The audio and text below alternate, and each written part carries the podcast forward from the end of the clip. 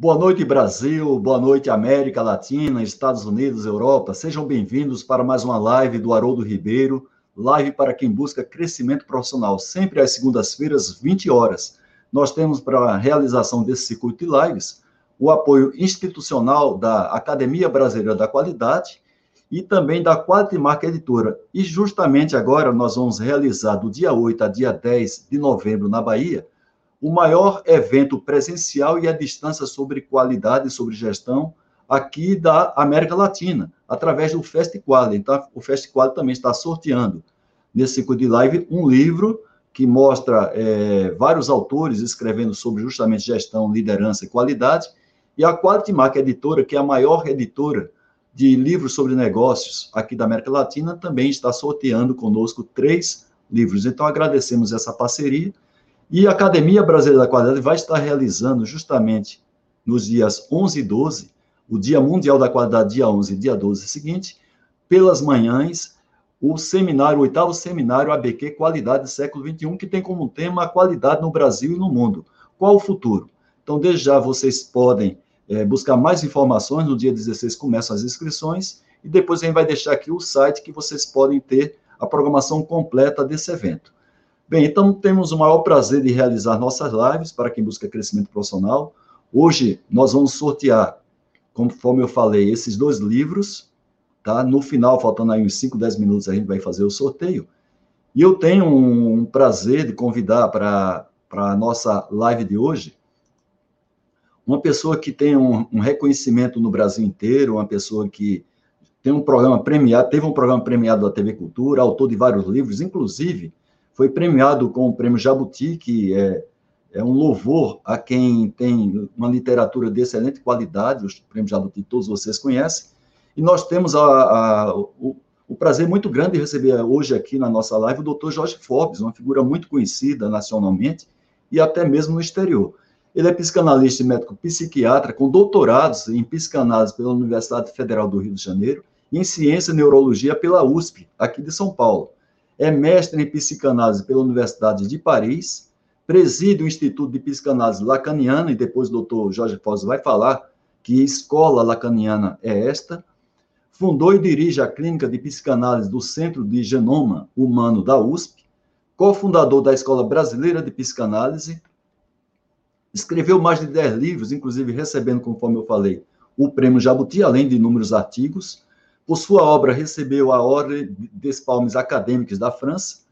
Nos últimos 30 anos, tem se dedicado a pesquisar as consequências subjetivas da revolução tecnológica e é autor do conceito que todos vocês conhecem, Terra 2, que foi difundido na série que tem o mesmo nome que criou, que ele criou na TV Cultura, apresentado por ele que recebeu o prêmio APICA de melhor programa de televisão brasileiro em 2017. Então, essa é a apresentação sucinta, evidentemente, do Dr. Jorge Forbes. Vamos convidar para participar aqui da nossa live, vamos ver se ele já está conosco. Estou aqui. Olá, boa noite, doutor Jorge Forbes. Grande prazer tê-lo conosco. Boa noite, Haroldo. Imenso prazer estar com você nessa noite, com todos os seus seguidores, para discutir um tema tão fundamental que toca na nossa alma tão de perto, que a gente está, no momento, se sentindo completamente perdido então, se a gente conseguir nessa nossa conversa de início da noite, melhor, ao menos melhorar na qualidade das nossas dúvidas, eu acho que a gente já vai fazer muito. Muito bem, doutor Jorge Forbes. Eu, particularmente, me sinto sempre um aluno, né? E um aluno que tem bons professores, seguramente tende a ter um futuro iluminado, né? É, o senhor teve um prazer de ser aluno de três grandes figuras na área que o senhor atua, a área de psicanálise, o Jacques Lacan, que inclusive você vai falar profundamente sobre a escola lacaniana, na qual o senhor é uma grande autoridade no Brasil e no mundo. O Levi Strauss, que tem, uma, tem um conhecimento muito grande em antropologia estrutural. E o Michel Foucault, é, que tem uma teoria sobre loucura, sexualidade e assim por diante. Então, eu queria saber a sua experiência pessoal convivendo com esses grandes mestres. Claro que o Lacan já não está mais conosco, fez agora, se não me salva a memória, 40 anos de sua partida, mas o prazer de ter esses três grandes mestres que hoje são conhecidos internacionalmente. Haroldo, numa época onde as pessoas falam em superação, onde na Olimpíada, em vez de falar do talento dos grandes atletas, se fala assim, ele superou, veio de um, uma família muito pobre, veio de três cirurgias, veio de dificuldades Verdade. imensas, e aí chegou até aqui.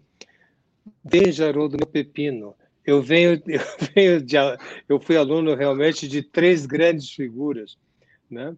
Lévi-Strauss, que é o criador da antropologia estrutural, como você acabou de falar, Michel Foucault, que é um, talvez um dos filósofos mais conhecidos né, no mundo ocidental, e Jacques Lacan, que renovou a psicanálise.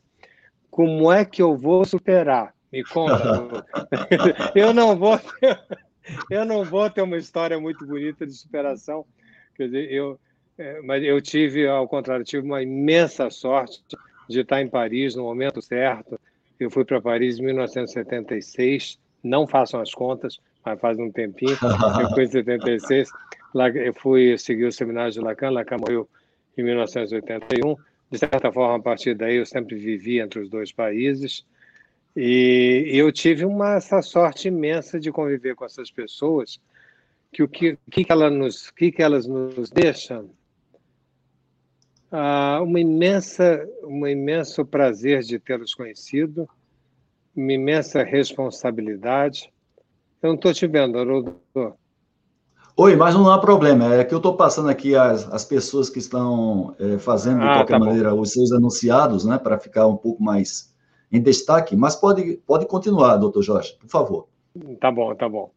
Eu estava dizendo, conviver com essas pessoas, eu, foi muito interessante aquele momento, anos 70, anos 80, porque a minha geração, nós éramos mais jovens alunos desses grandes professores, a gente sabia que, aquilo, que isso ia acabar, que não existiriam mais no mundo mestres a esse ponto, porque o mundo iria se horizontalizar, não teriam mais esses, esses grandes expoentes.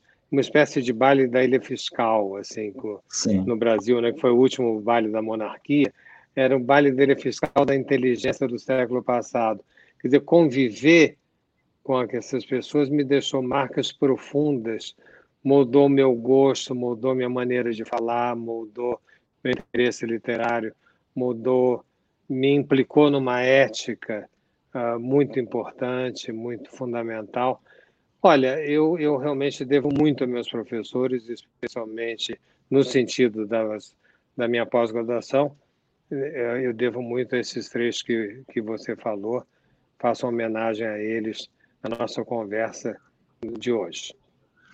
Muito bem, doutor Jorge. A maioria do pessoal que participa aqui é o pessoal que está no mundo da qualidade, vários são grandes estudiosos, acadêmicos da Academia Brasileira da Qualidade, e nós temos como referência dois grandes norte-americanos na área da qualidade, o Edward Deming e o Joseph Juran, é, eu não tive a oportunidade de conhecer nenhum dos dois. Conheci o nosso é, maior guru da qualidade aqui, que é o Vicente Falcone, mas para quem está aqui presente sabe da importância que tem pessoas de referência, como foi o, o Jacques Lacan, infelizmente 40 anos que ele não está mais conosco, e que influenciou a sua vida profissional, até a vida pessoal, não tem como separar as duas coisas. Eu, particularmente, é, amo a qualidade, sou apaixonado pela qualidade na minha vida pessoal, na minha vida espiritual, esportiva, profissional. E eu queria, as pessoas sempre que falam psicanálise se remete a Freud, e você optou por seguir a escola lacaniana, então eu queria que você já fizesse assim, de maneira evidentemente resumida, porque isso é tese de doutorado, né? Você tem dois doutorados, mas quais são as principais diferenças que tem da, da escola freudiana da escola lacaniana, do Jacques Lacan? Bom, eu fui aluno de Lacan e não fui aluno direto de Freud por uma razão simples. Freud morreu em 1939, eu Sim. ainda não era vivo, e Lacan morreu em 1981, o que me deu a possibilidade de, de estar lá presente nos, cinco anos, nos últimos cinco anos do, do seu ensino lá em Paris. Ah, curiosamente, as pessoas me fazem muito essa pergunta, Haroldo, como se fosse Freud de um lado e Lacan do outro. Não, Lacan sequer absolutamente freudiano. A obra de Lacan, que foi uma obra que durou de 1953, ele começa a ficar, quer dizer, aquela pessoa, o Jacques começa a virar Lacan e ficar muito conhecido a partir de 1953, onde se data um pouco o início do seu ensino. até 1981, quando ele morre, como você acabou de lembrar, há 40 anos atrás, ele teve uma, um lado que foi um retorno a Freud, ficou conhecido como retorno a Freud, porque ele entendeu que os alunos de Freud tinham deturpado a virulência da psicanálise.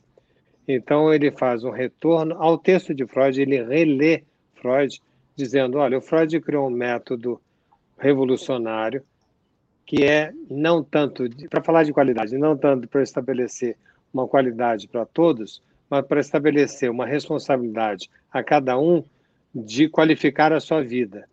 Não uma vida qualificada para todos, mas uma qualificação por cada um de sua vida. É diferente, eu já estou provocando eh, claro. né, a nossa, nossa conversa. Então, Lacan tem um primeiro momento que ele, durante os primeiros dez anos do seu ensino, ele retoma a Freud e ele lê um Freud através de ciências que não existiam na época que Freud uh, fez a sua obra, principalmente a linguística estrutural a, a, a de Ferdinand de Saussure, mas eu entraria em muitos detalhes aí agora, que ficaria chato, eu acho, ficaria, ficaria pesado, ficaria um pouco acadêmico demais. Mas, enfim, ele, ele é um grande leitor de Freud, ele sempre se disse tem uma frase famosa, eu estava presente no dia que ele falou: Eu sempre fui freudiano. Se vocês quiserem, vocês que sejam lacanianos. Então, certo. ele sempre se quis freudiano. E a segunda parte da obra dele, que é a parte que eu mais ah, desenvolvo nas minhas pesquisas há 20 anos, há mais de 20 anos, é um não um retorno a Freud, mas é saber como é que o homem vai ficar no mundo num mundo que não era o mundo que Freud conheceu. Freud conheceu um mundo vertical, um mundo Sim. orientado, um mundo padronizado, que eu chamaria de Terra 1. Mas, de repente, nós fomos completamente chacoalhados, mudamos para uma nova etapa da vida, que é um mundo horizontal, um mundo múltiplo, um mundo flexível, um mundo líquido, como que é o Bauman, e para isso é necessário uma outra psicanálise. É um passinho à frente da psicanálise anterior. Sim. A gente conhece a psicanálise, que é aquilo que, que me determina, tem sempre nos meus atos alguma coisa que me determina que às vezes eu conheço, e que se eu conhecer eu vou ficar mais livre, isso ainda existe. Mas existe um algo a mais que não é tanto a psicanálise da cura do passado, como ficou consagrado, o conhecimento, vamos dizer, leigo da psicanálise. É, continua sendo, as pessoas acham que fazer psicanálise é curar o passado. Tem isso? Tem mas é, sobretudo hoje em dia a psicanálise é saber como enfrentar o futuro. Porque nós estamos num mundo que a cada momento, Haroldo, você sabe disso tanto quanto eu, tanto quanto todo mundo está conosco nesse momento, a cada momento a gente tem mais ou menos 10 opções pela nossa frente. E a gente sabe que a gente escolhe uma, perde nove. A única certeza é que perde nove. Aí o povo fica apavorado, vai para livro de autoajuda, vai para guru, vai, vai tentar buscar alguém que define e tire a sua angústia da escolha já quero adiantar, não tem forma de tirar. Né, o que a gente tem que fazer é trabalhar com essa angústia e transformar uma angústia, uma angústia inibitória numa angústia propiciatória. E essa segunda parte é a segunda parte do ensino de Lacan, que foi a parte que eu peguei, né? Que quando eu fui para Paris, eu já disse, eu fui, cheguei lá em 76, ele morreu em 81, eu segui os seminários dele durante os cinco anos finais da sua obra, que se dedica a essa psicanálise além do complexo de Édipo. Então, Jacques Lacan é tido como o mais importante psicanalista depois de Freud e quem mais atualizou as questões para a psicanálise. Foi o que me levou a ele. Depois eu voltei para o Brasil, ajudei a criar a escola lacaniana e aqui estou.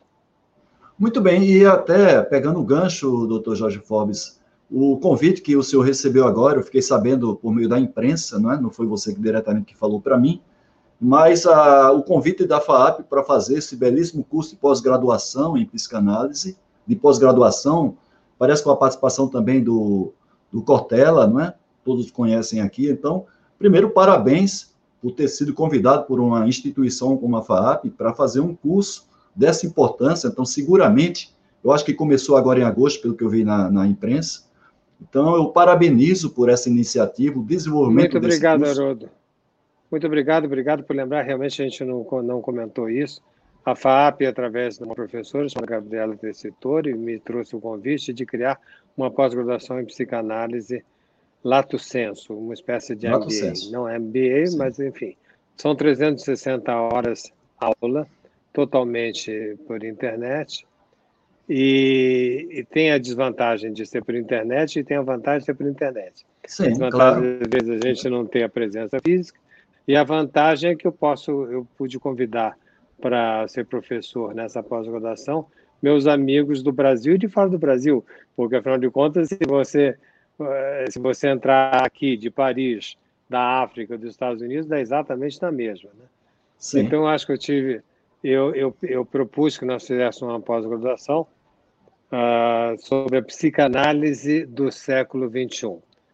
Psicanálise Super do século XXI, ou seja, para a psicanálise adequada ao século XXI e também a análise do século XXI, o do das duas maneiras, psicanálise do século XXI, né? E Haroldo, a resposta, o Portela, Cortella, né? desculpa, o Cortella. Cortella e o Oh, meu Deus tem do céu, me ajuda. Tem dois colegas seus do, do exterior, eu não gravei o nome, porque não são aqui do Brasil, um mas tem dois um colegas grandes. Um é Luc Ferry, que é Sim. considerado o maior filósofo francês do momento, e o outro é o Gilles Povetsky, que foi, que foi quem escreveu um livro importantíssimo, que deu o chute inicial na pós-modernidade, quase, que é chamado a, a Era do Vazio e o Império do Efêmero. São duas obras importantíssimas. E é o que eu estava te dizendo, quer dizer, foi, eu tive um imenso prazer de ligar para eles e dizer assim, olha, estou começando a pós-graduação numa universidade importante no Brasil, a FAAP, e vocês topam vir junto comigo? Eles toparam na hora. Sim. Então, imagina, eu estou tendo um prazer muito grande e houve uma busca muito maior do que a gente podia imaginar. É, é então... é, é, é, era esperado, né? Porque, inclusive, doutor Jorge Forbes, é uma, é, uma, é uma área, principalmente nessa, nessa evolução muito forte que a gente tem hoje, as mudanças são muito velozes, e se você não tiver uma pessoa com a cabeça preparada para se adequar a esse período de grandes transformações, são grandes transformações em alta velocidade. Então, eu acho que essa área, de você saber trabalhar a mente, que é a área de especialidade de vocês, psicanálise, nós temos aqui presente psicólogas, como é o caso da Cristina Ribeiro, está falando lá de João Pessoa. Temos uma, uma convidada nossa da semana passada, Denise, Denise Cury, que está lá em, no Porto, em Portugal, né? Denise. Então, é, Denise Cury. Então, são, a presença da Denise Cury, hoje, agora, nesse momento lá, está exatamente é, meia-noite e vinte. Ela está aqui prestigiando Meia-noite e vinte, estamos com quatro horas. Obrigado, Denise. Muito bem, então são, eu, eu, é, é uma área de alto interesse. É uma área de alto interesse. Olha só, doutor Jorge Forbes, quando a gente fez o nosso primeiro contato, né, a gente fez questão de contextualizar sua participação aqui nesse circuito, que tem tudo a ver né? A gente está falando aqui a gestão e a liderança, quais são os desafios para o futuro das organizações. Então, quem é gestor é pessoa, e quem é líder é pessoa, e pessoa é mente. Né? Pessoa é mente, coração é mente, coração não está no peito da pessoa, está na mente da pessoa. Posso, posso então, fazer um comentáriozinho rápido sobre isso? Por favor. É, é que me chama, me chama, exatamente sobre esse ponto que você está falando, me chama a atenção, eu tenho visto isso, tem sido muito constado, as pessoas, parece que as, as pessoas das empresas, das organizações, elas estão descobrindo isso que você está falando. Ah, tem uma pessoa que tem mente. Ah, e, aí, de repente, virou assim um sucesso, a, a tal da saúde mental, que é questionável, falar em saúdes mentais. Mas, enfim, de repente estão descobrindo que existem pessoas, que essa pessoa tem, tem casamentos, tem filhos, tem avós, está bem, está mal, tem bom gosto, tem mau gosto, o negócio de ficar trabalhando em distância, a televisão que pega o ambiente familiar, né?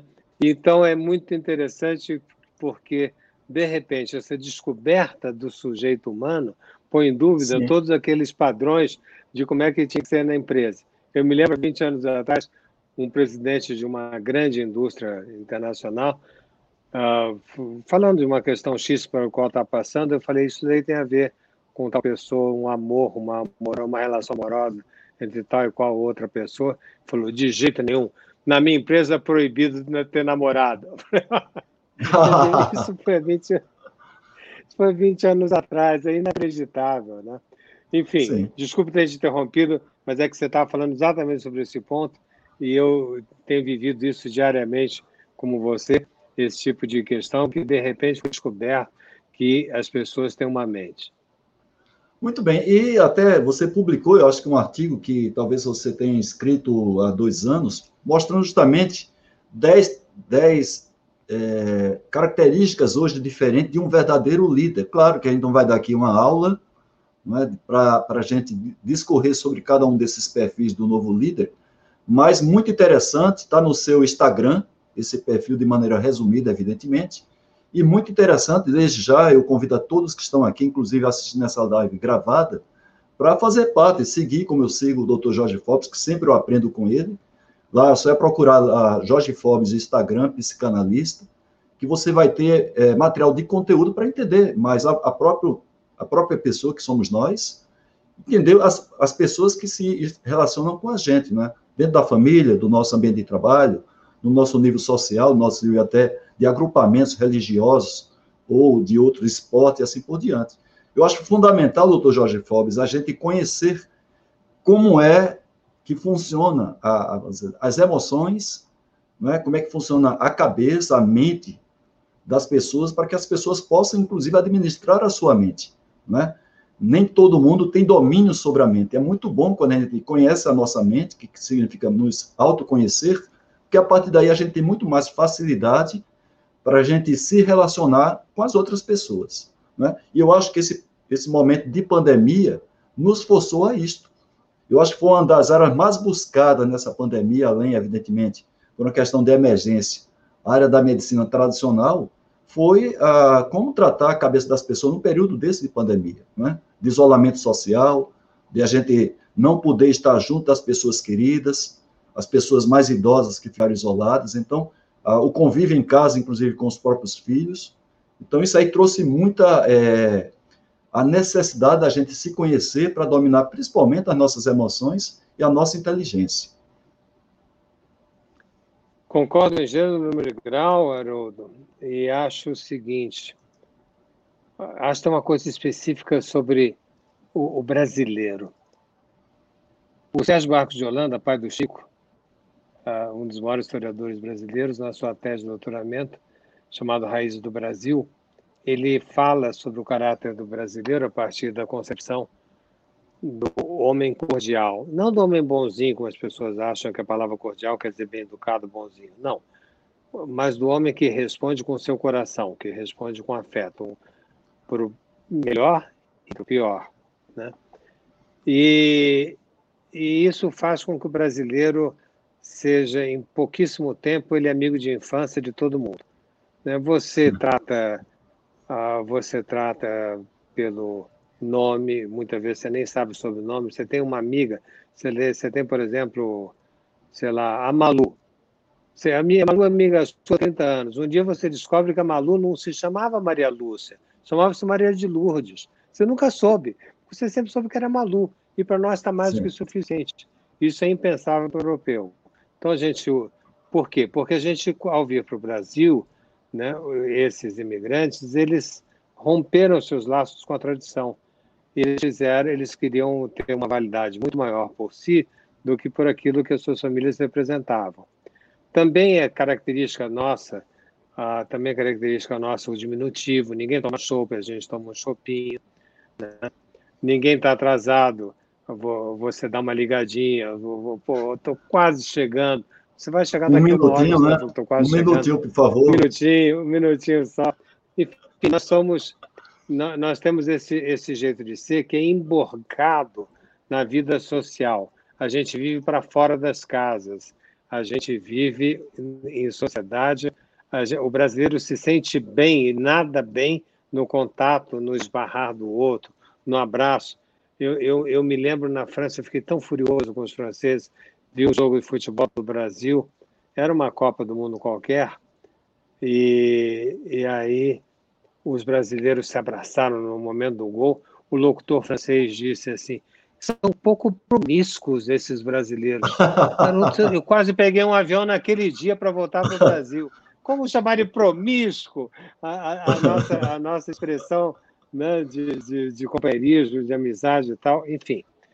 Ah, mas isso para dizer que, de repente, fecharam os campos de futebol, de repente fecharam as escolas, fecharam os teatros, fecharam, fechou a rua, fechou o barzinho, fechou a cachaça, fechou o encontro, fechou a casa, e todos nós ficamos em casa.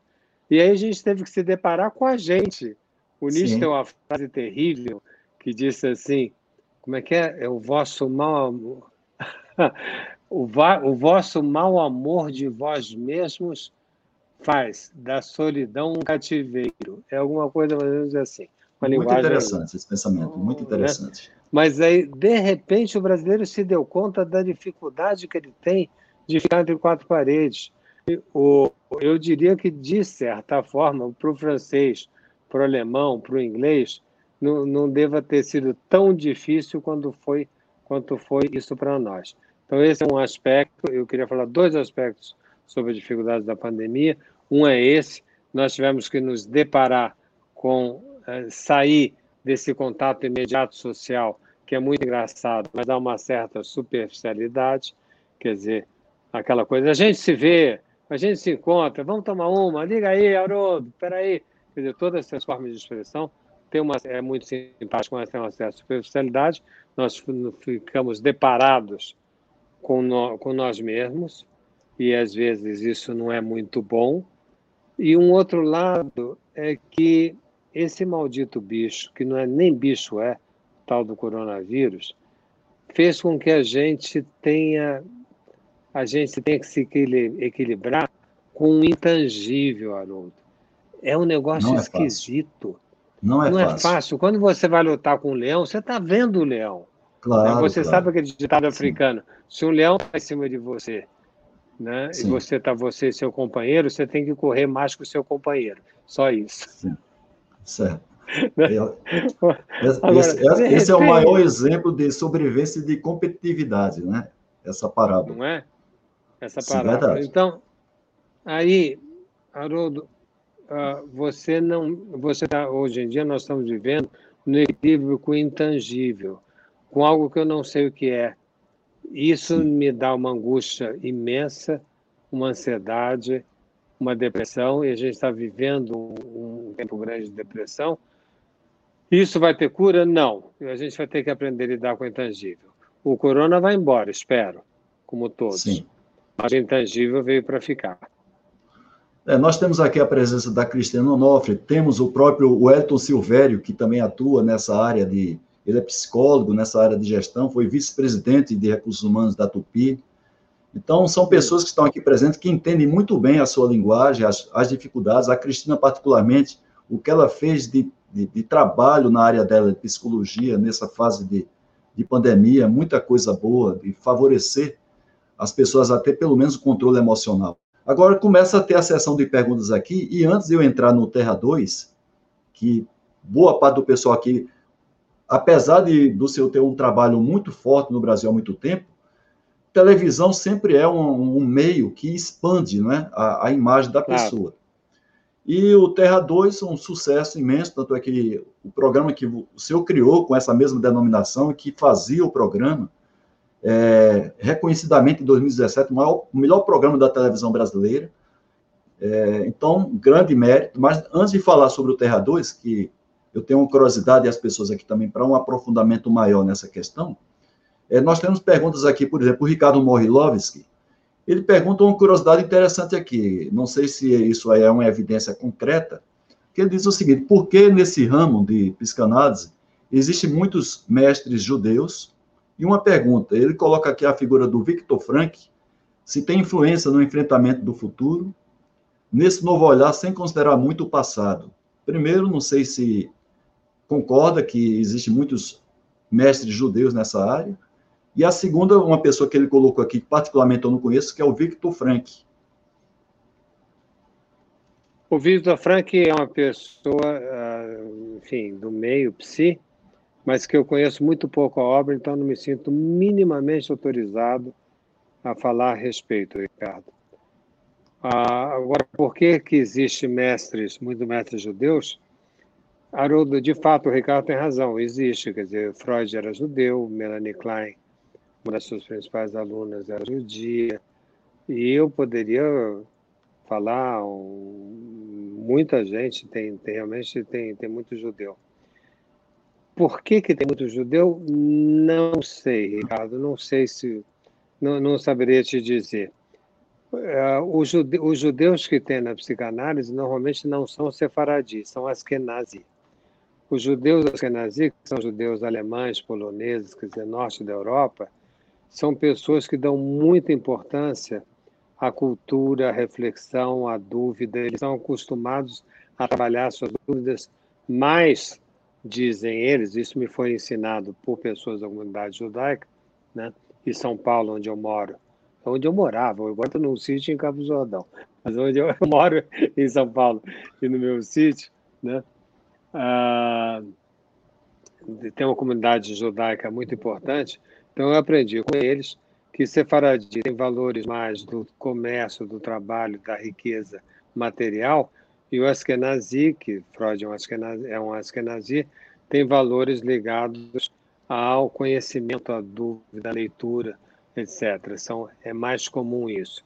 A psicanálise, sem dúvida, é, é necessário a pessoa ser amante da literatura, do questionamento, das dúvidas, da cultura, é, é, é, fundamental, senão você não consegue ser psicanalista. E se isso é uma resposta, não sei, isso é, é uma aproximação.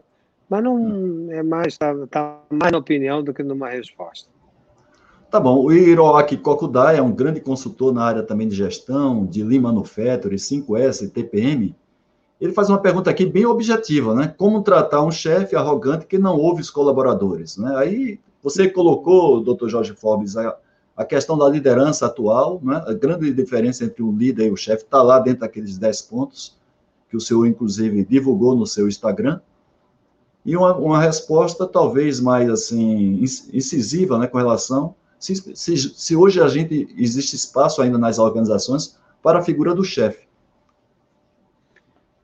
Estou com você, Haroldo. Eu respondi, responderia ao Kokudai que como tratar um chefe arrogante com novos colaboradores? Demitindo.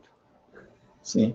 É porque está jogando porque contra a empresa, contra a organização, não é, doutor Jorge Forbes? A, a, arrogância teve um certo lugar, se é que teve, hein? Eu não acho que tenha tido, mas enfim. se admitiria, entre aspas, a arrogância numa sociedade que era vertical. O arrogante é aquele cara que está. Uma sociedade que é vertical, desculpa me cortar, mas a sociedade que é vertical é uma sociedade padronizada.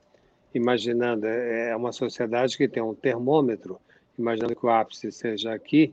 Então, quanto mais alto você estiver, mais perto você está do padrão. E aí, e essas pessoas que estariam mais próximas do padrão seriam as pessoas arrogantes, porque seriam aquelas que diriam: eu cheguei e você não chegou, ou você tem que fazer tal coisa, porque senão você jamais será como eu. Tem muito Ainda tem alguns infelizes que usam essa frase, né? Se você continuar fazendo isso, você nunca chegará ao que eu cheguei. Quer dizer, como se colocando como o como mercúrio do padrão dessa verticalidade. Quando você quebra essa verticalidade e faz um mundo horizontal, um mundo simultâneo, como é o mundo Terra 2, na minha nominação, ser arrogante é ser ridículo porque como você tem vários padrões, não, não tem por que você dizer eu, eu, eu sei mais ou eu sei o, o justo caminho, porque não existe o justo caminho. Existe uma proliferação de caminhos e de oportunidades, onde o arrogante é um cara que perdeu o bonde da história. É, é para ter triste, é para ter por compaixão, talvez, o arrogante. Muito bem, a Cíntia Moraes, ela faz uma pergunta aqui, mas eu generalizaria os, os programas que ela coloca aqui, que são esses testes tradicionais, talvez até ultrapassados, que algumas empresas fazem, com relação aos testes não psicológicos, como ela coloca aqui, DISC, MBTI, não sei se é MBTI ou MTBI, para traçar o perfil da liderança. Não estão muito ultrapassados esses testes, não, doutor Jorge Forbes, para o, para o momento atual, principalmente dependendo do, do nível hierárquico que vai ocupar essa pessoa selecionada? Haroldo, eu canso ouvir das pessoas, digo isso para você também, Cíntia, Eu canso ouvir das pessoas, quando eu faço conferências para esse tipo de público, eles dizem: adorei, mas na minha empresa isso não vai funcionar. Se eu puser isso na minha empresa, não vai dar. Isso é, mas é o tempo inteiro. E é, e é besteira, porque ou vai funcionar ou a empresa vai falir. Não tem, não é tipo assim, eu não sei se eu, se eu quero entrar no novo momento do mundo. Você não tem opção. O mundo mudou, Sim. o mundo é outro. Você não pode, você não pode dizer assim, aceito ou não aceito. Não cabe você aceitar ou não. Cabe você saber que o mundo não tem nada a ver com aquele mundo que era antes. Como é que era o mundo era antes? Você não nasce mais do mesmo jeito, não educa do mesmo jeito, não namora do mesmo jeito, não amadurece do mesmo jeito, não adolescente do mesmo jeito, não trabalha do mesmo jeito, não se aposenta do mesmo jeito, não morre do mesmo jeito. E você vai Sim. querer usar os mesmos, uh, os mesmos tratamentos? Isso não vai dar certo. Então, esses testes são testes de um mundo onde você conseguia padronizar comportamentos. Porque, é claro, se você vai fazer um teste, você tem que ter padronização, senão como é que você vai fazer o teste? Né? Então, você pode dizer, você pode dizer que 38 graus é febre, porque você padronizou que o corpo humano tem que funcionar na base de, por, entre 35 e 36 graus, então 38 é febre.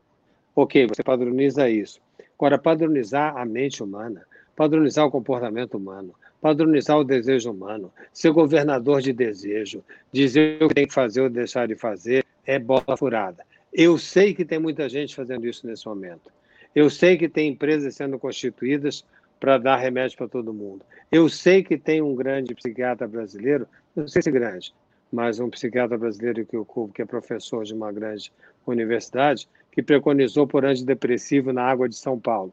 E que pior, ninguém achou que isso era loucura.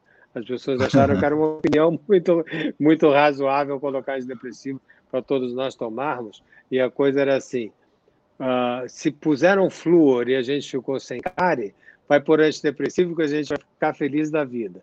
Quer dizer, é de um ridículo atroz, né? que a mente Não, é... humana se envergonha. Então, eu acho, eu acho. Esses testes são mais para acalmar o gerente do que para resolver a vida das pessoas. Uh, não, não optaria por nenhum deles, porque todos eles desmerecem a singularidade humana. Muito bem, eu compartilho da mesma opinião. Às vezes, para chamar para tomar um chopp, um café, jogar um tênis, uma bola, né, talvez você até conheça um pouco mais o perfil daquela pessoa do que simplesmente um Muito teste lógico. Muito mais. Não é Muito verdade? mais. E além do mais, aí você interessa. Ah, ah, mas você vai ter uma visão parcial. Mas o mundo, ele é parcial. Claro, ele, claro. Né? Sim. É evidente que é parcial. Você vai gostar, mas você vai gostar de mais de um, menos de outros, e a vida vai ser isso mesmo. Não Sim. vai ter o, o, funcionário padrão certíssimo, aquilo que eu chamo de razão ascética. Os números mostram que se você fizer isso, você vai ser feliz. Nada disso. Nós estamos no mundo da razão sensível. Razão sensibilidade, sem sensibilidade é burrice nos dias de Muito hoje. Bem. Já pensou se naquela época Jesus Cristo fosse escolher os 12 apóstolos com base nesses testes aqui? Não escolhia nenhum deles, né? Aliás, dizem, diz, o único diz palavra os... seria Judas. É, exatamente. Diz os estudiosos que a pessoa mais preparada para gerenciar o novo evangelho era o Judas Iscariote, né? Muito bem. O Carlos Cardoso, ex-executivo da Ródia, empresa que eu estou aqui hoje em Campinas prestando serviço desde de novembro meu primeiro serviço presencial está sendo hoje aqui na Roda de Paulínia, empresa que eu tenho uma admiração muito grande, fiz um trabalho para eles desde 97 e hoje estou retornando à casa. Ele coloca aqui, em sua opinião, doutor Jorge, o quanto a pandemia acelerou a saudável destruição da máscara que sempre separou a pessoa do profissional nas organizações. O PF, pessoa física, fundido com a pessoa jurídica essa máscara, esse personagem que a gente vestia e veste ainda. Quando a gente bate o ponto, né? Quando a gente entra na empresa, a gente se transforma no personagem X e Y, se distanciando daquela pessoa física que nós somos lá no dia a dia, fora da organização. A máscara caiu um pouco mais aí nessa pandemia? Ah, eu acho que a máscara caiu muito, eu acho que o Carlos tem razão. Nós, as pessoas estavam acostumadas a vestir a imagem do funcionário, do executivo, do presidente, seja do que fosse. O presidente tinha que presidir, funcionário tinha que funcionariar, tinha que funcionar, né? o chefe tinha que chefiar, o, e, e cada um estava no seu lugarzinho, com a sua roupa adequada, com o tamanho da sua cadeira, com a altura da cadeira que era medida, com a separação das salas, com paredes, sem paredes, enfim, estava tudo, era estanque, era tudo padronizado. De repente vem essa bagunça desgraçada, acabaram os escritórios, vai todo mundo para casa, você liga, você tem todo o cuidado de ligar uh, um iPad, um computador na sua frente, só que você esqueceu de olhar atrás, atrás tem seu filho fazendo careta para o seu chefe, ou sendo mal educado, ou, né, ou, ou se lambuzando de chocolate e fazendo uma careta, tem a sua mulher que passa, tem a roupa consertada, tem aquele juiz que se levantou e estava de cueca, você deve se lembrar, todo mundo deve se lembrar. Quer dizer. Né, ele se, se levanta como se eu me levantasse aqui, vocês podem dizer, ah, não, ele está lá, de, sei lá, com paletó básico e camisa branca, aí levanta e está com, sei lá, com uma, uma bermuda. Não estou, hein, gente, não estou. Porque você me lembra desse exemplo do juiz. Enfim, Carlos, eu concordo totalmente. Uh, foi um, um, um chacoalho nessa padronização que nós temos e que nós vivemos para melhor. Um chacoalho maravilhoso, porque a gente não tem que deixar a subjetividade na calçada da empresa.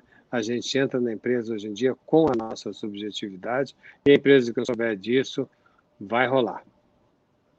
E é muito interessante porque já algumas videoconferências já é totalmente aceitável, doutor, doutor Jorge Forbes. Alguém está lá, uma, principalmente uma mãe, não é? E está lá com um bebê, uma criança, e coloca lá a criança no colo ali, às vezes mexendo até no teclado, numa videoconferência de trabalho, isso aí de nada tira a importância não é? daquela pessoa na tomada de uma decisão. Então, até essa, esse lado humano que é, a gente expõe hoje nas nossas videoconferências, faz com que a gente seja realmente visto pelos nossos colegas como um ser humano, independente se você é um diretor, um gerente, um CEO, como um ser humano normal que tem família, tem filhos. Na sua casa você passa pelas mesmas situações de uma pessoa da base da pirâmide. Haroldo, você sempre tinha elevador para presidente de empresa, tinha altura de cadeira. Quem for no antigo Banco Estado de São Paulo, que virou museu hoje em dia, um Sim. dos andares eh, se mantém a sala do presidente. É engraçadíssimo. Tem Sim. um estrado, tem a mesa de madeira pesada, tem o tamanho da cadeira. São símbolos. Nosso né? amigo, são símbolos. Tudo isso hoje em dia virou absolutamente ultrapassado. E, a meu ver, como dizia, para melhor. Ainda Agora, bem. é muito mais criativo você ter um, uma relação dessa maneira do que a relação padronizada anterior. Muito bem, temos aqui o professor do Senai lá do Pará, está, em, creio que Altamira, aí a 800 quilômetros de Belém do Pará, o João Vieira de Melo Neto, e ele pergunta se aí entra a questão tanto de organizações privadas, como também de meios artísticos, como também de governos. Falta liderança, lideranças hoje no nosso país, doutor Forbes, e se falta, é, tem alguma relação isso daí com a questão da, da da preparação da mente para que você seja realmente um líder. E creio que quando ele fala lá, aqui, ele fala um líder positivo, né? Você pode ter também líderes negativos, aquela pessoa que destrói em vez de construir. Falta hoje, positivamente, no nosso país, não somente na política, mas em outras áreas, líderes como nós tivemos um pouco mais no passado? Haroldo, quando a gente fala de líderes no passado, a gente lembra com saudades, não só no Brasil, a gente lembra com saudades assim, ah, se a gente tivesse um Churchill no Brasil. Um Churchill, sim. Ah, se a gente tivesse um De Gaulle. Ah, se tivesse um Lincoln. Olha onde é que eu fui, fui lá para trás agora. Ah, se a gente tivesse sim. um Abraham Lincoln. Né? Qual é a chance, Haroldo, de nós termos uma pessoa dessas hoje no Brasil ou no mundo? É, é no mundo, talvez, agora, a, a Merkel, a Merkel talvez tenha sido, né, recentemente, talvez na fase contemporânea, alguém que se destacou. Ah, sim. Não, é? não mas a Merkel, a Merkel jamais será o... jamais será um Hitler. Dizer, ah, sim, Você falou sim, de, de, líderes negativos. Né? É. Quer dizer, aquela unidade, quando Hitler encarna um certo, por pior, mas evidentemente, mas, mas encarnou. Queiramos ou não, o homem encarnou. Claro, mundo, claro. Quer dizer, foi um imenso líder, para o pior. Né? Sim. Ah, mas qual é a chance de nós termos hoje em dia ah, líderes? Ah, eu, eu, não quero falar do, do Hitler, eu quero, prefiro falar do Gaulle, eu prefiro falar do, do. É mais agradável, né? Falar do, do, do Churchill. Churchill. A chance do mundo ocidental ter esse tipo de líder no momento da globalização, no momento da pós-modernidade, no momento de Terra 2, no momento da horizontalidade, eu diria que é nula. Nós vamos Sim. ter o, o, líder hoje é um líder tão diferente do anterior. Ele, ele não pode ser vertical, ele não pode ser padronizado, ele não pode ser ascético, ele não pode ser rígido. Ele, ele tem que suportar coisas que ele não suportava antes. O líder antigamente, por exemplo, ele queria ser bem entendido. Tem um discurso famoso de De Gaulle, quando ele chega na África, nas guerras colonialistas, ele diz assim: Eu entendi vocês. É, é a primeira frase do, do, do, discurso. Não tem, não tem sentido hoje em dia. O, o líder, hoje em dia, ele é, é um líder carismático, é um líder apaixonado, é um líder que se arrisca, é um líder é, é um, é um líder é, que sabe suportar não ser compreendido, eu diria que o mote do líder hoje em dia é não se explique, não se justifique. É uma corruptela de uma frase famosa do primeiro-ministro da Rainha Vitória de Israel, falou para ela: Never explain, never complain. É conhecida essa frase. Sim, okay, eu a traduzo, mal traduzindo, mas eu, porque não está me interessando traduzir ao pé da letra, está me interessando chamar a atenção que o líder de hoje, ele não se explica, não se justifica, não porque ele não queira ou porque ele seja autoritário, é porque as opções de uma pessoa apaixonada não são explicáveis e não são Sim. justificáveis. O líder de hoje ele tem que correr esse risco. Existem muito no Brasil? Não, acho que no Brasil e no mundo ocidental nós estamos com falta grave disso. Você falou da Merkel, eu acho a Merkel uma figura maravilhosa, como acredita a maioria das pessoas. Ela, ela, ela ela junta competência com afeto, é, vamos dizer, para ficar no nível dos exemplos que são mais faláveis que às vezes frases ou, ou grandes explicações, é, imagine, por exemplo, a diferença da Merkel com a Thatcher. Quem é mais Terra 2? Uhum. É claro que é Merkel. É claro, claro, que ela funciona muito mais na razão sensível que na, que na, na razão ascética da Thatcher, que a levou a receber o apelido de Dama de Ferro. Jamais Sim. a Merkel seria vista como dama de ferro. Ela é maravilhosa, ela é fantástica.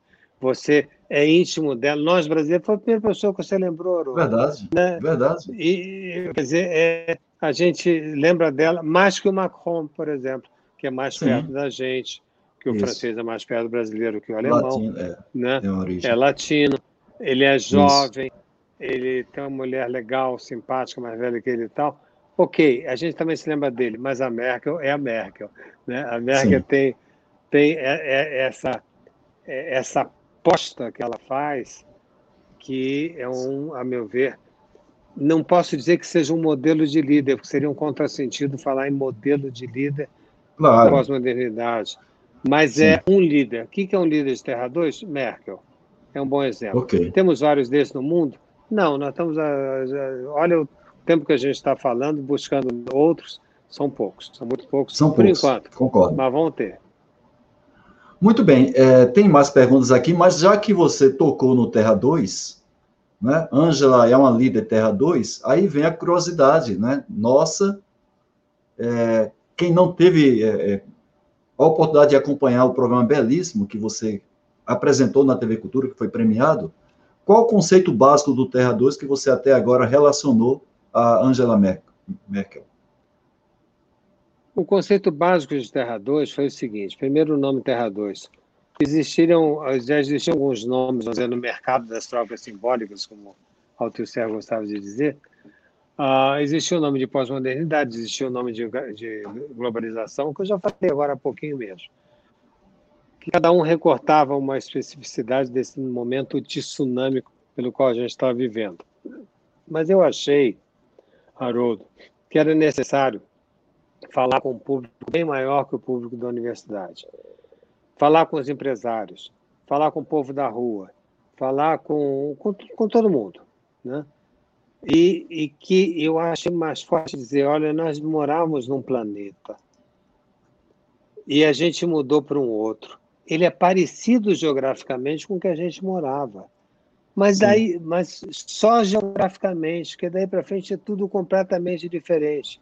E os valores que você tinha antes, eu até fiz uma listinha dos valores, quer dizer, o mundo, Terra 1, ele era vertical, padronizado, hierárquico.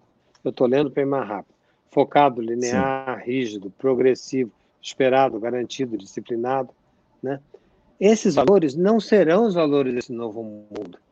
Essa Sim. Terra 2, ela é horizontal, ela é múltipla, ela é colaborativa, ela é diversa, ela é variável, ela é flexível, ela é criativa, surpreendente, arriscada e responsável. Então você tem que parar de fugir desse novo momento, ou tentar lidar com, com novas oportunidades, trazendo velhos remédios. Nessa nossa conversa, a gente abordou isso hoje. E você tem que poder acolher esse Terra 2, acolher esse novo momento.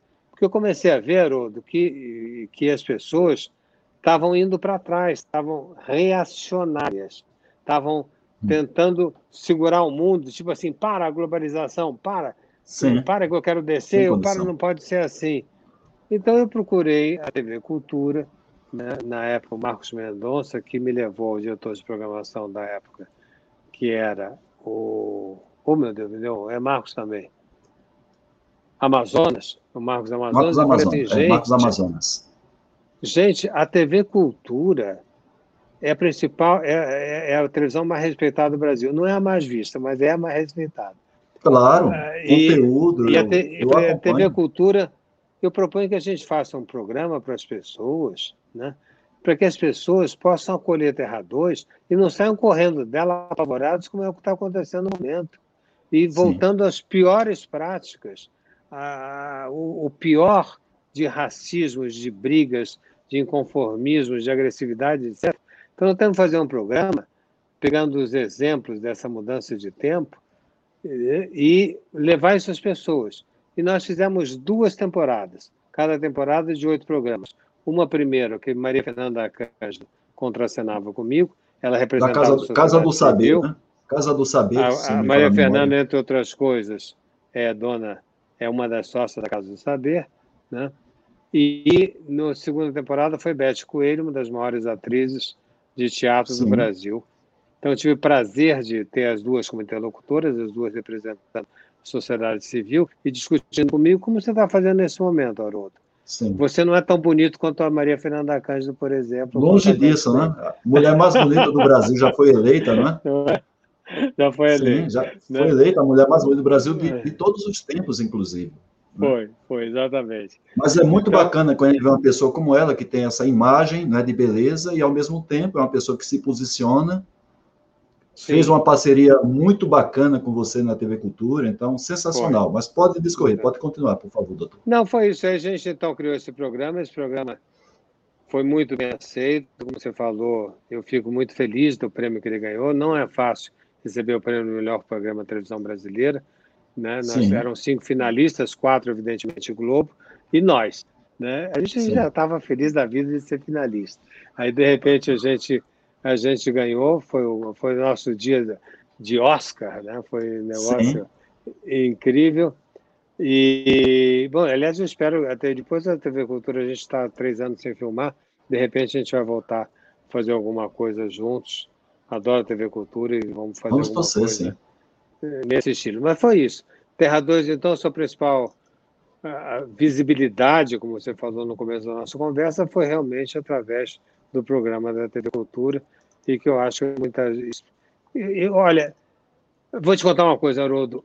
Eu ia dizer que eu fiquei contente de ter atingido muita gente. Um dia eu fui buscar meu carro no centro de restaurante de São Paulo, um restaurante que eu vou muito, que eu adoro, é o Gero. Aí eu saio e vou no, no, buscar meu carro no estacionamento e o cara foi ultra simpático, amável. E eu abri a carteira que eu queria dar uma gorjeta maior, porque um cara bacana, né? Que eu achei que merecia. E eu peguei, eu falei, um pouquinho, moço, não vai embora não. E abri minha carteira e não tinha um tostão na minha carteira. Aí eu falei para ele, disse assim, desculpa, desculpa, eu, eu, eu, eu queria tanto lhe dar uma gorjeta pelo sua, seu atendimento excelente, eu não tenho um tostão. Ele virou para mim e disse assim, doutor Forbes, não se explique, não se justifique. Aprendi com o senhor. Vamos combinar. Vamos combinar que você ganha o ano, nem o dia, você ganha o ano, né?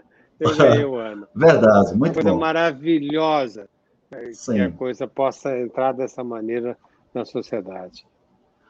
É muito bom quando a gente faz algum, desenvolve algum produto de qualidade que influencia, não é, a vida das pessoas, evidentemente para o melhor, né? E esse programa de duas temporadas, realmente, para quem acompanhou, é, como pessoa, caso tenha assimilado o conhecimento que você transferiu no programa, seguramente passou a ser uma pessoa melhor. Todo esse esforço, inclusive, doutor Jorge, Forbes, que a gente faz há mais de um ano aqui, todas as segundas-feiras, sem falha, convidando autoridades no assunto como o senhor, é no sentido de fazer com que a nossa sociedade seja uma sociedade melhor. Eu sempre coloco aqui na chamada é, lives para quem busca crescimento profissional para a gente fazer Legal. realmente uma sociedade cada vez melhor. É todo esse nosso objetivo, é gratuito, fica gravado por tempo indeterminado lá no nosso canal YouTube. E é muito bom quando a gente tem a, a, a possibilidade de mudar para melhor, quer seja um pouco só a mais, a qualidade de vida, de uma pessoa sequer já pagou o nosso esforço, não é? Então, tem várias perguntas aqui. Estamos nos aproximando do final, mas eu, não, eu, vou, eu vou passar só a última pergunta aqui do Eduardo Guaranha, que é o presidente da Academia Brasileira da Qualidade, e ele faz uma citação colocando o seguinte: organizações que parecem ter uma aura brilhante de sucesso e admiração.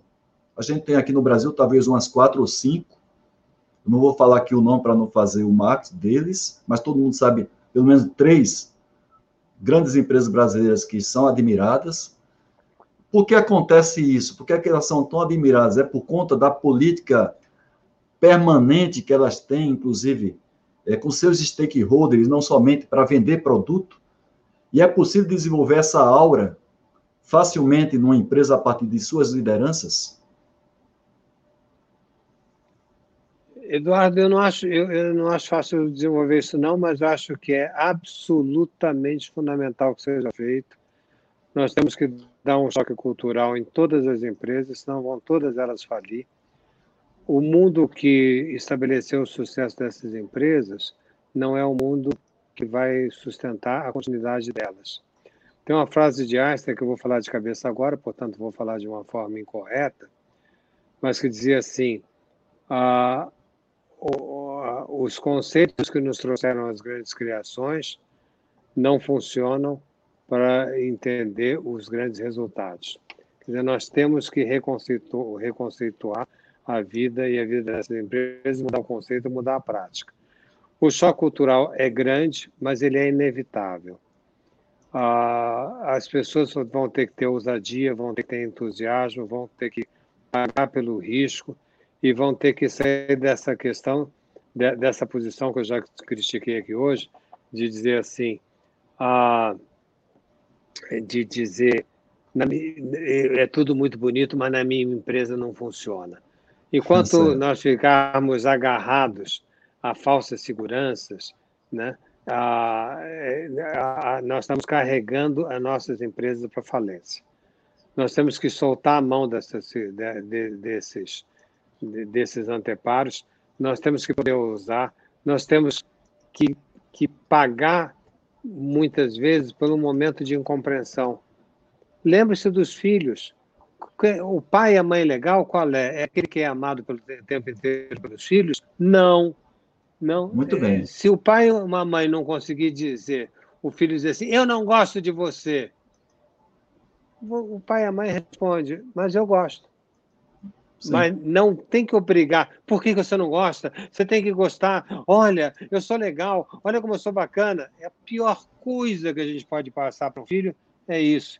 Né? Então, o professor, o, o pai e a mãe tem que suportar o eu não gosto de você, o professor tem que suportar do seu aluno eu não gosto de você, e o chefe, que está com os dias contados, mas enfim, os responsáveis pelo trabalho têm que suportar também essa, esse momento, esse momento de não compreensão do outro, que normalmente se traduz, no primeiro instante, com eu não gosto de você.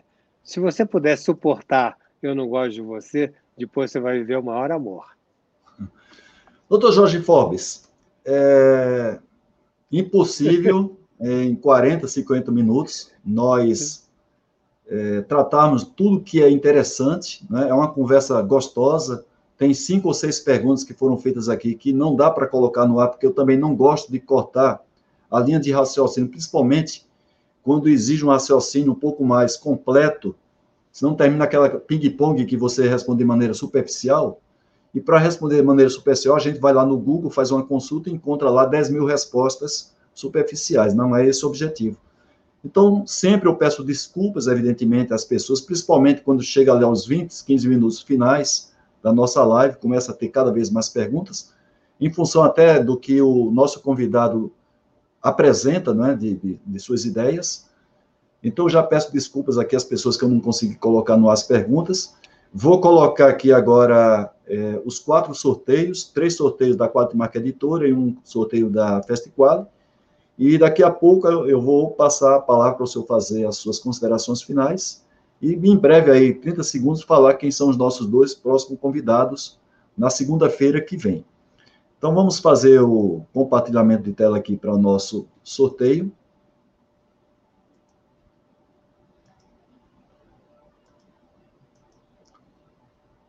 Vamos sortear o primeiro livro da Quatimac Editora.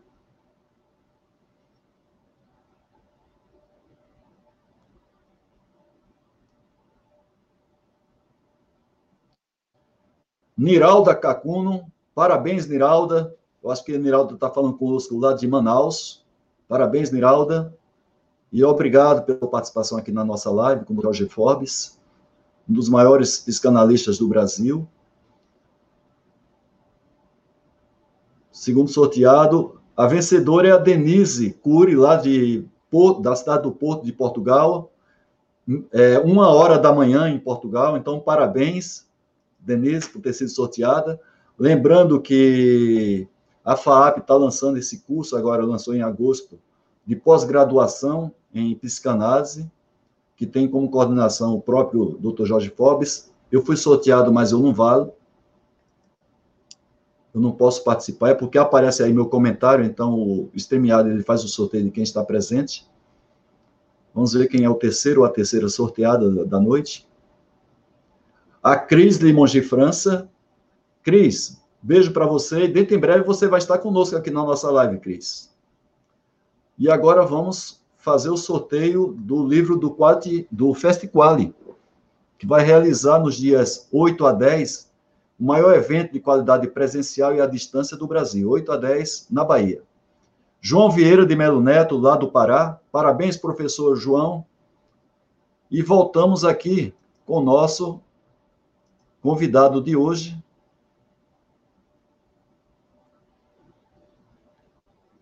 Aqui, um momentinho. Doutor Jorge Forbes. Então, primeiro, agradecer muito a sua participação, você ter conseguido liberar sua agenda, é uma agenda muito solicitada, eu sei muito bem disso, né? dificuldade, mas com essa vontade de contribuir para o nosso público privilegiado, um público altamente qualificado que está aqui presente, e que grande parte assiste a live gravada, em função talvez alguns compromissos que tenham nesse horário da noite, mas seguramente depois, a partir de amanhã, já começa o pessoal a assistir muito as nossas lives, às vezes duplica a quantidade, então, é enorme a, a, a, consideração, o respeito, a admiração que eu particularmente tenho pelo seu trabalho, não somente o aspecto técnico da psicanálise, que envolve muito estudo, você fez três doutorados, sabe muito bem, né? dois doutorados e um mestrado, aliás, escreveu mais de dez livros, então tem muita coisa complexa por trás disso, mas a, a facilidade da linguagem que você usa, voltada para o público um pouco mais fora da área. Então, é, é de louvar, é de também é, admirar essa sua linguagem fácil. Então, a gente admira o seu trabalho também por isso. E queria que o senhor passasse as suas considerações finais para daqui, daqui a pouco a gente se despedir da nossa audiência e falar dos nossos dois próximos convidados na próxima segunda-feira, dia 20 de setembro. Por favor, doutor Jorge. Haroldo, serei muito breve. Em primeiro lugar, eu queria falar de você. Eu quero te agradecer muito pelo convite. Eu achei. Me deu muito prazer a forma que você organizou, o seu empenho de estudar o tema, de buscar questões é, que tem a ver com o orador que você convidou, no, no caso fui eu, da pertinência, de da ponte que você fez com as pessoas e com as questões da época. Olha, realmente um prazer ter aceito o seu convite. Fico felicíssimo com o seu trabalho e com o que você me propiciou nessa hora. E com o povo que está, o povo no sentido da gíria, né, com as pessoas que estão conosco aqui, que vão estar conosco também offline, eu queria dizer algo muito íntimo. Muitos de vocês também, amanhã ou hoje mesmo já estiveram na posição que eu estou nesse segundo sendo entrevistado, e você sente, pelo teor das perguntas, a posição das pessoas. Eu fiquei tão contente com as perguntas que foram me fazendo, que eu me senti progressivamente cada vez mais em casa. Você olha, mas que bacana, quer dizer, uh, nós estamos realmente juntos nessas questões, nós estamos pondo em dúvida a, a consagração de modelos anteriores que não servem para mais nada a não ser para fazer uma cura rápida e inútil de uma angústia. Então, adorei essas perguntas e eu queria e, e gostaria de, de, falar com mais com cada um de vocês, porque me pareceu que a gente tem uma longa conversa e é fundamental esse trabalho de todos nós para transformarmos esse mundo em algo mais palatável e que a gente saia dessa situação hoje em dia tão difícil, né? tão, tão polarizada que nós entramos. Uh, e, e eu queria agradecer a audiência e a presença de vocês por esses comentários e essas questões. Pronto. Muito bem, eu também convido a vocês a fazer como eu faço, né? Acompanhar o trabalho do Dr. Jorge Forbes no seu Instagram, nos canais de relacionamento, LinkedIn, assim por diante, que é um trabalho fantástico, muito conteúdo e que serve para o nosso momento atual, não somente na nossa vida pessoal, mas na nossa vida é, profissional. Então, só ir lá no Instagram, Jorge Forbes, facilmente, e você vê já muito material de conteúdo, inclusive, recentemente ele publicou esses 10 pontos de um verdadeiro Pensando líder no tempo moderno. Muito bem, olha só. E está muito fácil lá a linguagem, muito resumida. Então, Jorge Forbes, siga no Instagram como eu faço, né? E com isso eu tenho aprendido bastante. E na próxima segunda-feira, doutor Jorge Forbes, nós vamos ter aqui duas pessoas fantásticas. uma que está aqui presente, pelo menos estou vendo aqui, que é, deixa eu colocar até o nome dela aqui, ó, que muitos honra, Nayara Silva. Aqui está ela, para eu não estar mentindo. A Nayara ela é consultora e auditora em sistema de gestão participou também da, do livro que foi sorteado, é uma das autoras do livro, e vai estar com Evandro Ribeiro, que também é auditor e consultor na área de compliance. Então, os dois vão estar aqui conosco e vão falar conosco também um pouco sobre esse evento do dia 8 e 10, na Semana Mundial da Qualidade, um evento que vai ter 50 palestras, vão ter 50 palestras à distância e 25 palestras presenciais na Bahia, então vocês podem se inscrever, e eles vão estar aqui pra, falando conosco sobre a experiência, a expertise dele, como também desse importante evento, que vai, que vai ser o principal evento da qualidade, o maior evento da qualidade é, nessa semana, de 8 a 10. E na sequência, de 11 a 12, nós vamos ter o evento da Academia Brasileira da Qualidade, o oitavo seminário é, ABQ Qualidade Século XXI, que tem como tema qualidade no Brasil e no mundo, qual o futuro. Então, todos vocês convidados para essa live fantástica que vai ter na segunda-feira que vem, com a, colocar aqui de novo, a Nayara junto com o Evandro Ribeiro. E doutor Jorge Forbes, mais uma vez, nossa gratidão, nosso agradecimento. Tenha uma noite abençoada e muito sucesso na sua vida pessoal e profissional e continue iluminando a mente e a vida das pessoas. Obrigadíssimo, Haroldo. Prazer. Um abraço. Para vocês que estão na audiência, um mais uma vez, obrigado. Uma boa noite para todos vocês e fiquem sempre com Deus. Tchau.